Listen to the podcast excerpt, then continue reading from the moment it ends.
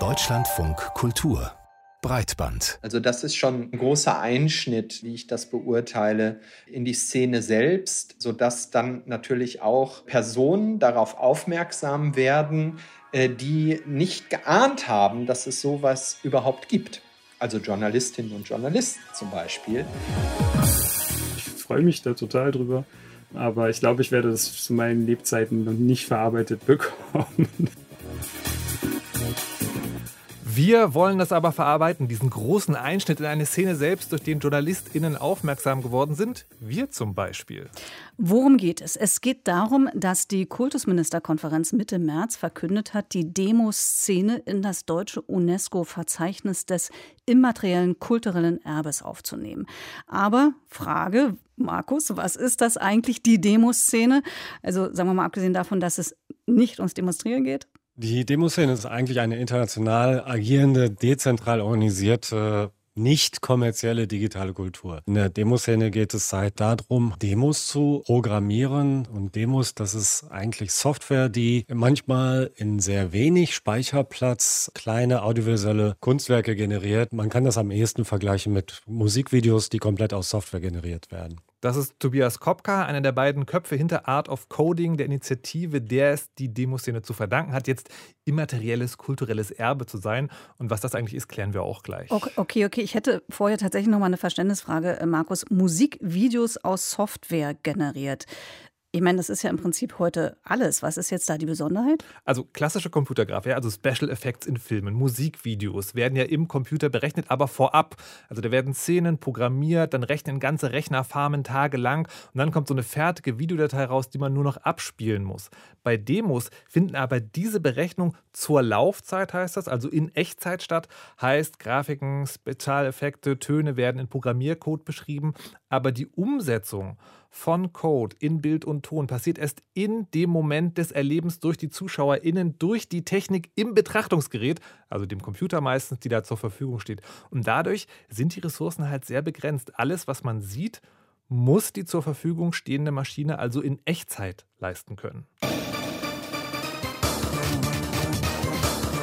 Und das ist eben das Besondere. Hier hören wir gerade zum Beispiel die Musik von Technological Death von den Mad Eggs aus dem Jahr 93. Und das ist für mich persönlich immer auch so ein Beispiel gewesen, was das gut erklärt. Es ist eben nicht nur das audiovisuelle Werk, sondern auch die technisch hohe Fertigkeit damals, den Amiga, einen Computer dazu zu bringen, diese Mischung aus Videokunst und Grafikeffekten und Sound anzuzeigen. Das war damals, man kann sagen, unfassbar. Man hat quasi das letzte Quäntchen aus den damals sehr beschränkten Möglichkeiten der Maschinen rausgepresst. Und wenn man sich das jetzt mal genauer anfassen, anschauen will, wir haben auf dem äh, Breitband-Twitter-Account so einen kleinen Thread angelegt. Da sind auch viele Beispiele zu sehen. Da kann man sich selbst mal ein Bild machen. So, und die Szene ist jetzt die Gesamtheit der Menschen, die eben solche Demos programmiert, komponiert und gestaltet. Das ist, man könnte sagen, so ein loses, natürlich auch online kommunizierendes, diffuses Netzwerk. Andererseits ausgezeichnet auch durch sogenannte Partys, die zwar immer auch Partys im Feiersinne sind, aber vor allem eben auch Wettbewerbe, bei denen viele tausend Leute zusammenkommen, neue Demos gezeigt werden und diese Szene gibt es eben bis heute. Ich höre deine Begeisterung, Markus. Bist du auch so glücklich, dass jetzt diese Auszeichnung oder diese, dieses Siegel verliehen worden ist? Das ist auf jeden Fall was, womit ich nicht mehr gerechnet hätte. Okay, und äh, die sind jetzt aufgenommen mhm. im immateriellen Kulturerbe der UNESCO. Das ist ja wirklich eine Auszeichnung, klingt auch super. Ähm, wobei man muss mal sagen, dass äh, die sich da, also die Demos in einer illustren Gesellschaft äh, befinden. Äh, da wurden nämlich noch äh, einige andere aufgenommen in diesem Jahr. Zum Beispiel Streuobstanbau, Kasperle-Theater als Spielprinzip und Gebärdensprache alles wichtig, finde ich. Aber man kann ja sagen, das ist doch eine sehr bunte äh, Mischung, die man in der offiziellen Erklärung der Deutschen Kultusministerkonferenz nachlesen kann. Kannst du mal ein bisschen genauer eingrenzen, was so ein immaterielles Kulturerbe eigentlich ist? Also mir ist es wirklich schwer gefallen, auch sozusagen hier so eine Definition in einem Satz zu ein, einfallen zu lassen oder rauszufinden. Aber ich habe mit Christoph Wulff telefoniert. Der ist Vorsitzender der Expertenkommission Immaterielles Kulturelles Erbe, die eben das auch entschieden haben, und Vizepräsident Deutsche UNESCO-Kommission und fand am einleuchtendsten die Rahmung dessen, was darunter fällt. Es gibt ja zwei Kulturbegriffe. Einmal den engen Begriff, nicht? Das hat man früher dann als Hochkultur bezeichnet, also wo es um die Künste geht im engen Sinne. Und es gibt den weiten Begriff, den man in der Ethnologie und auch in der UNESCO verwendet. Das ist das, was Menschen erzeugen, wodurch Menschen miteinander verbunden sind, wo sie ihren Sinn ihres Lebens, ihrer Gemeinschaft und so weiter erzeugen. Also und zwischen diesen beiden oszilliert gleichsam auch die Entscheidung, ob etwas nun zu einem immateriellen kulturellen Erbe gehört oder nicht. Formell trifft diese Entscheidung übrigens die Kultusministerkonferenz, aber die Expertenkommission berät und empfiehlt sozusagen. Und er hat das dann noch an vielen Beispielen erklärt. Das Problem ist ein bisschen, dass die Kriterien dafür festgelegt wurden, als Digitalkultur noch nicht so groß oder verbreitet war. Aber am Ende hatte ich dann mit, beim Gespräch doch das Gefühl, es gibt eben eine Quintessenz. Da sind damit die Praktiken der Menschen gemeint, die Kultur hervorbringen. Und jetzt kann man sich natürlich fragen, ja, aber was sind denn diese Demos bzw. die Praxis des Demos erschaffen? Ist das Kultur? Vera, was denkst du? Also ich würde sagen ja, weil ich meine, das ist ja das, was wir KulturradiofunkerInnen immer gern als erweiterten Kulturbegriff bezeichnen. Alles, was kulturelle Praxis ist, ist auch Kultur. Insofern würde ich sagen 100 Prozent ja, sie erschaffen Kultur sehr interessant. Und auch interessant ist, dass sozusagen gar nicht wichtig ist, dass alle das für Kultur halten. Das hat mir Christoph Wolf auch noch erklärt. Es geht ja auch nicht darum, dass alle Menschen das akzeptieren, sondern es geht darum, dass das eine eigene Kultur ist, die für bestimmte Menschen, für Gruppen wichtig ist und die dort ihre Freude und ihre Identität dran finden. Und das schien uns hier ganz eindeutig der Fall zu sein. Zumal ja auch hier noch Innovationen erzeugt werden in der Weise, wie man äh, mit Computerprogrammen umgeht und so weiter. Also das hat viele Dimensionen. Da ist Kreativität verbunden, aber auch natürlich Erhalten von Wissen und Weitergabe des Wissens. Und dann ist natürlich ganz wichtig in diesem Bereich auch, dass diese Aktivitäten alle transnational sind. Das klingt jetzt so klar nach der Entscheidung. Das ist wohl, hat aber auch erzählt, sehr lebhaft diskutiert worden in der Expertenkommission, die letztlich dann die Demoszene für die Ernennung empfohlen hat.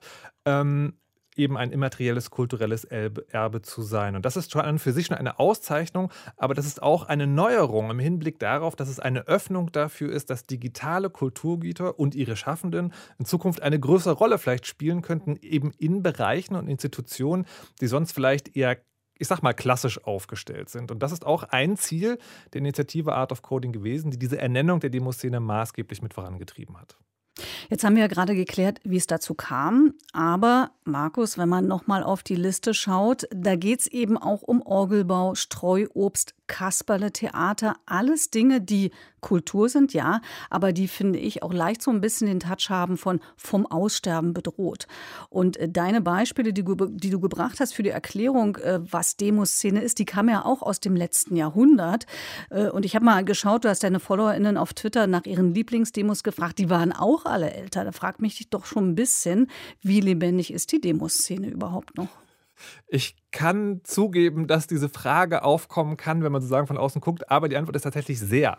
Einerseits haben mir das alle Interviewpartner bescheinigt, aber ich habe auch anekdotische Evidenz mitgebracht. Einer meiner Interviewpartner war nämlich Chris Mütze alias Gizmo. Er gehört zu einer der bekanntesten deutschen Demogruppen Farbrausch und ist zu spät zum Interview gekommen, weil er noch an einer Einreichung zur Revision gearbeitet hat. Die Revision ist eben eine sogenannte Demoparty, die gerade jetzt an diesem Wochenende, natürlich online, stattfindet. Ja, und jetzt möchte ich mal ganz vorsichtig fragen fragen. Markus, wie alt schätzt du denn das Publikum ein? Also ja, Demos hatten ihre Hochzeit vielleicht so in den 90er, Nuller Jahren, aber. Es gibt so einen großen Kern an Menschen, die so in den 90ern und frühen 2000ern irgendwie dazugekommen sind. Das ist, glaube ich, schon so der größte Teil, aber es gibt durchaus Leute, die dazukommen. Also es gibt sie, die Demoszene, die unter 20 sind.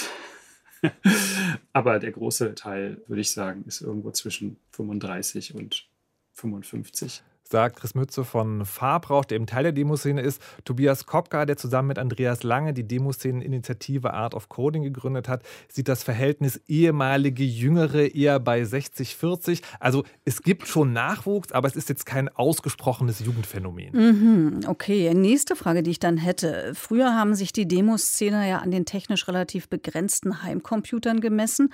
Also es ging darum, aus dem kleinen Stück Technik möglichst viel rauszuholen.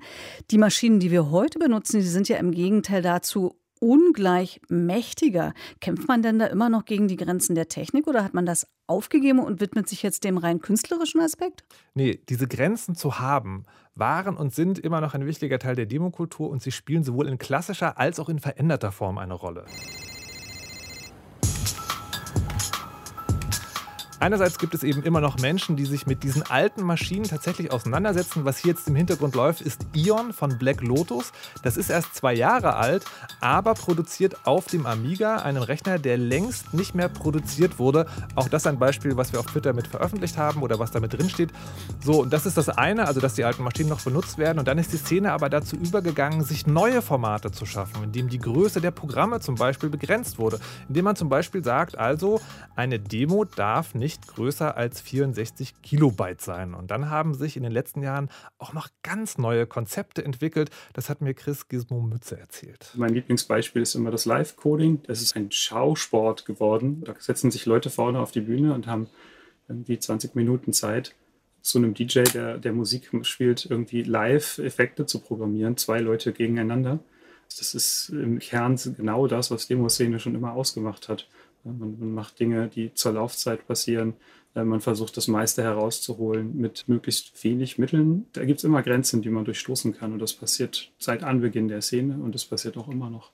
Also, das machen vor allen Dingen, hat er erzählt, auch jüngere Leute. Die Kultur ist also, kann man sagen, lebendig und sie erneuert sich und entwickelt sich weiter. Okay, dann gibt es noch eine Sache, die mir so durch den Kopf gegangen ist, als ich das erste Mal den Begriff immaterielles kulturelles Erbe gehört habe, als du mir davon erzählt hast. Und da hat man ja sofort die Assoziation zum UNESCO-Welterbe. Damit bezeichnet die UNESCO ja Kulturstätten und Naturorte, äh, die als besonders bewahrenswert gelten. Und äh, da gibt es ja auch einen Nachteil, zumindest finden das manche KritikerInnen, äh, die sagen, diese entsprechenden Orte werden konserviert. Also einerseits erhalten, dürfen aber andererseits keine Änderung mehr durchmachen und es gibt dann meist unendlich viele Touristenströme. Das wird also auch so ein bisschen steril und künstlich. Und jetzt sind das natürlich, nehme ich mal an, keine Sachen, äh, die einem immateriellen Erbe passieren können. Aber hat das auch Schattenseiten, wenn man so eine Auszeichnung bekommt? Ich habe äh, hab das mitgenommen und auch alle Interviewpartner gefragt und mir ist nichts dergleichen begegnet. Für Tobias Kopka von der Art of Coding, der Kulturerbe-Initiative für die Demoszene, ist sogar das Erhalten dieser, dieser oder das Ernennen dieser Auszeichnung ist auf einer Metaebene tatsächlich sogar ganz typisch für die Demoszene. Die Demoszene hatte schon immer diesen spielerischen Charakter, sich neue Plattformen zu erobern. Und warum also auch nicht die erste Kultur sein, die die digitale Kultur ist, die aufgenommen wird ins UNESCO-Kulturerbe. Aber natürlich gibt es viel, viel wichtigere Gründe dahinter. Das eine ist eine höhere Sichtbarkeit. Also die Demoszene gibt es schon seit 30 Jahren. Aber mehr Sichtbarkeit bedeutet natürlich auch, neue Leute beginnen sich für, für das zu interessieren was die Demoszene macht und neue Mitglieder. Und diese neue Sichtbarkeit, die man vielleicht auch beschreiben könnte, als nach 30 Jahren gesehen werden, überträgt sich als Gefühl tatsächlich auch in die Szene oder zumindest auf den Demoszener Chris Mütze. Ich freue mich da total drüber, aber ich glaube, ich werde das zu meinen Lebzeiten noch nicht verarbeitet bekommen. Das, also, äh, ja, nee, das ist äh, sehr schön äh, und aber auch sehr, sehr surreal. Also schon sagen, wie eine Auszeichnung wird das wahrgenommen und diese Sichtbarkeit, die damit einhergeht, die strahlt aber auch in weitere Bereiche aus. Das hat mir Stefan Schwingeler erklärt. Er ist Professor für Medienwissenschaft an der Hochschule für angewandte Wissenschaft und Kunst in Hildesheim. Also das ist schon ein großer Einschnitt, wie ich das beurteile, in die Szene selbst, sodass dann natürlich auch Personen darauf aufmerksam werden, äh, die nicht geahnt haben, dass es sowas überhaupt gibt also Journalistinnen und Journalisten zum Beispiel, die äh, dann darüber berichten und die sagen, hört mal her, da gibt es ein neues immaterielles Kulturerbe und das ist die sogenannte Demoszene. Also ich gehe mal jetzt davon aus, dass er damit mehr meint als uns hier bei Breitband, als Medizin für digitale Kultur. Aber ich muss wirklich dazu noch sagen, ich finde es auch toll, weil wir haben ja beide auch äh, immer wieder beobachten können, wie die klassische Kultur, sag ich mal in Anführung, mhm. oft auch so mit digitalen Kulturdingen wie Games oder sowas eigentlich nicht so richtig was anfangen können und sich fragen, mhm. ist das nur Dadelei oder ist das wirklich was Ernstes? Insofern finde ich so eine offizielle Würdigung eigentlich äh, äh, super, weil es auch eine Aufwertung ist. Es baut das Fremdeln so ein bisschen ab. Ja, und das zeigt, das ist auch Kultur, ja. Aber ich will noch mal auf äh, was Äußeres gucken, also mich äh, von der wissenschaftlichen Perspektive nähern. Wird denn in diesem Bereich Demos bzw. Demoszene auch verhandelt, untersucht, analysiert? Ich bin eben auf Stefan Schwingler, den wir gerade gehört haben, gestoßen, weil ich nach jemandem gesucht habe, der Kunsthistoriker ist, in der Kunstgeschichte auch zu Hause ist. Und weil eine Frage, die ich mir eben gestellt hatte, ist, könnte man die Demoszene oder ihre Produkte vielleicht sogar schon als so eine Art Epoche, als künstlerische Epoche ähnlich von Stilen oder Epochen in der bildenden Kunst betrachten? Die Forschung über digitale Artefakte und digitale, sagen wir mal, ästhetische Phänomene, die born digital sind, also die rein digital sind, so sagt man dazu, die ist, würde ich sagen, noch nicht so weit, die Artefakte nach dem Vorbild der Stilgeschichte in der Kunstgeschichte nach Epochen einzuteilen. Was man aber sagen kann, ist, dass natürlich die Phänomene, die wir da bei der Demoszene sehen, auch Verwandtschaften haben zu anderen künstlerischen Strategien, Strategien, Strömungen, die wir aus der Kunst Kunstgeschichte kennen. Schwingler sieht dabei Ähnlichkeiten zum Beispiel zum Graffiti. Unter Pseudonym wird sich ein Raum, hier der urbane, dort der Heimcomputer zu eigen gemacht und gegen Gleichgesinnte um Bekanntheit, um Fame gerungen. Auch Margit Rosen, Leiterin der Abteilung Wissen, Sammlung, Archive und Forschung am Zentrum für Kunst und Medien, sieht das ähnlich und hat mir noch eine Erklärung mitgegeben, warum die Produkte der, der Demoszene, du hast ja angesprochen, auch ein bisschen in der klassischen Kunstszene oder Wissenschaft bis jetzt keine so große Rolle gespielt hat. Der Status der Demoszene als Kunst ist, könnte man sagen, instabil da sich die Demoszene jenseits der Kunstgalerien, Kunstkritik und des Kunstmarkts entwickelt hat und dort auch nicht präsentiert wurde. Es kommt jedoch seitdem Computertechnik unseren Alltag und die Kunst durchdrungen hat und selbstverständlich geworden ist, zu einer allgemeinen Neubewertung. Seit etwa zehn Jahren zeigt sich in der Kunstszene und der akademischen Welt ein deutliches Bedürfnis, die Geschichte der Digitalkultur zu erforschen, zu verstehen und die Tendenz, sie neu zu bewerten. Und dieses Bedürfnis wird eben sicherlich durch die Aufnahme der Demoszene in das deutsche Verzeichnis der UNESCO immaterielles kulturelles Erbe weiteren Auftrieb erfahren. Klar ist mir auf jeden Fall geworden im Laufe meiner Recherche, die Demoszene ist sehr viel lebendiger, als ich gedacht habe und es gibt noch viele spannende Fragen. Zum Beispiel, wie werden solche digitalen Artefakte eigentlich aufbewahrt?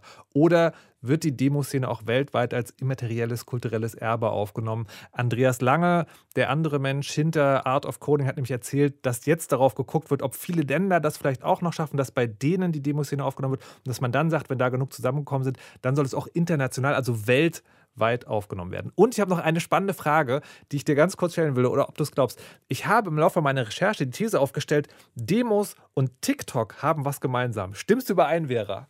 Ja. Weil? Ähm, weil man, oh Gott, du erwartest jetzt eine fundierte technische Erklärung von mir, aber weil man natürlich bei TikTok auch, sagen wir mal, aus dem Moment heraus mit den im Moment vorhandenen Mitteln am Stück sozusagen mhm. so ein Take produziert. Das ist tatsächlich so sagen. Auch ich habe mit äh, Chris Mütze darüber gesprochen und habe ihn gefragt, was er von der These hält. Er meinte, ja, der Spirit ist tatsächlich sozusagen ganz ähnlich, weil man in einer ganz harten Begrenzung, ne, eine Minute, ich benutze, also viele Menschen auf TikTok benutzen nur das, was die App ihnen bietet, dass man eben in dieser Begrenzung total kreative Produkte schafft. Auch das ist eine spannende Frage, die man nochmal weiter bearbeiten könnte. Welche kreativen Grenzen setzen sich im Digitalen vielleicht Leute anderswo? Es zeigt mir auf jeden Fall, Markus, dass alles offenbar in irgendeiner Form immer wieder kommt. Also äh, in einer neuen Form, aber vom Prinzip her, verstehst du? Hm. Sich weiterentwickelt oder ganz neu an überraschenden Stellen neu auftaucht. Ganz genau. Aber das, diese Fragen, die du jetzt zum Schluss aufgeworfen hast, die müssen wir uns für ein anderes Mal aufheben. Da scheint auf jeden Fall noch einiges an Themen auf uns zu warten, die wir dann vielleicht in einer anderen Sendung behandeln.